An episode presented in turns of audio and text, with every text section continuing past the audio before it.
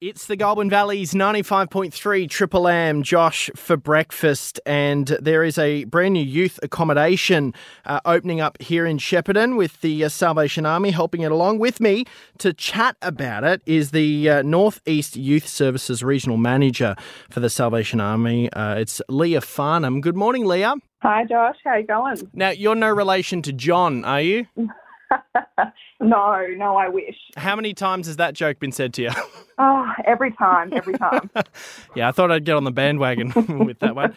Um, now, a very exciting times here. There's a uh, obviously youth accommodation opening up here in Shepparton. It says here that services are expanding. We already have accommodation here. What? How are the services expanding? Yeah, absolutely. So we've been running crisis accommodation for young people here in Shep for the last 25 years. Mm. And um, we've had about six beds, but now we're jumping up to 13 beds. So we've got a brand new youth accommodation, all shiny and brand new for the young people. And um, hopefully we can increase the amount of young people that we're servicing each year. Absolutely. Now, is Shepparton a uh, in this in the youth services arm of the Salvation Army? Is Shepparton kind of a priority? I mean, what, what's our what's our region like in terms of youth homelessness or you know youth who are in need of accommodation? Yeah, absolutely. So we are a priority area, um, and we definitely are expanding. So we've got a couple of different new programs that come along with this facility, um, including some intensive case management programs. We've got some family reconciliation intensive stay stuff that works with families, and some life and living skills programs as well. So we're definitely expanding our services so that we can reach more young people in the region. Yeah, it's good to see. And the one thing I really like about this is you're not just giving uh, young people accommodation, which is obviously very important.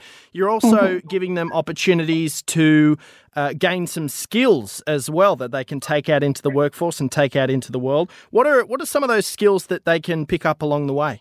Yeah, so I suppose in our case management programs, we work alongside them in their journey to independence. So we work with education, work, mental health, physical health, financial health. And obviously, we know that's all to gain that sustainable housing in the end.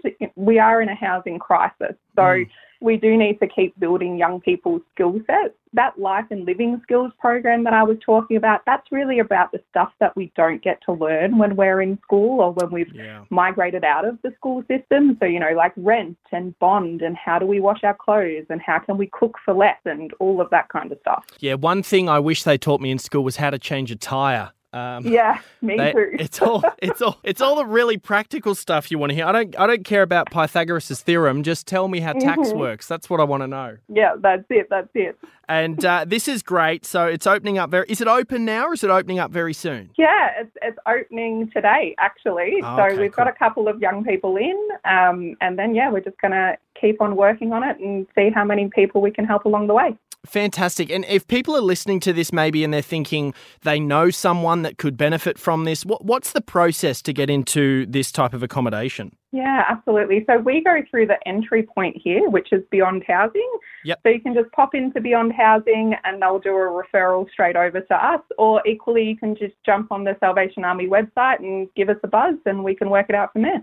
Fantastic. Leah Farnham there from the Northeastern Youth Services uh, Regional Manager, she is, of the Salvation Army. I appreciate your time this morning. Thank you.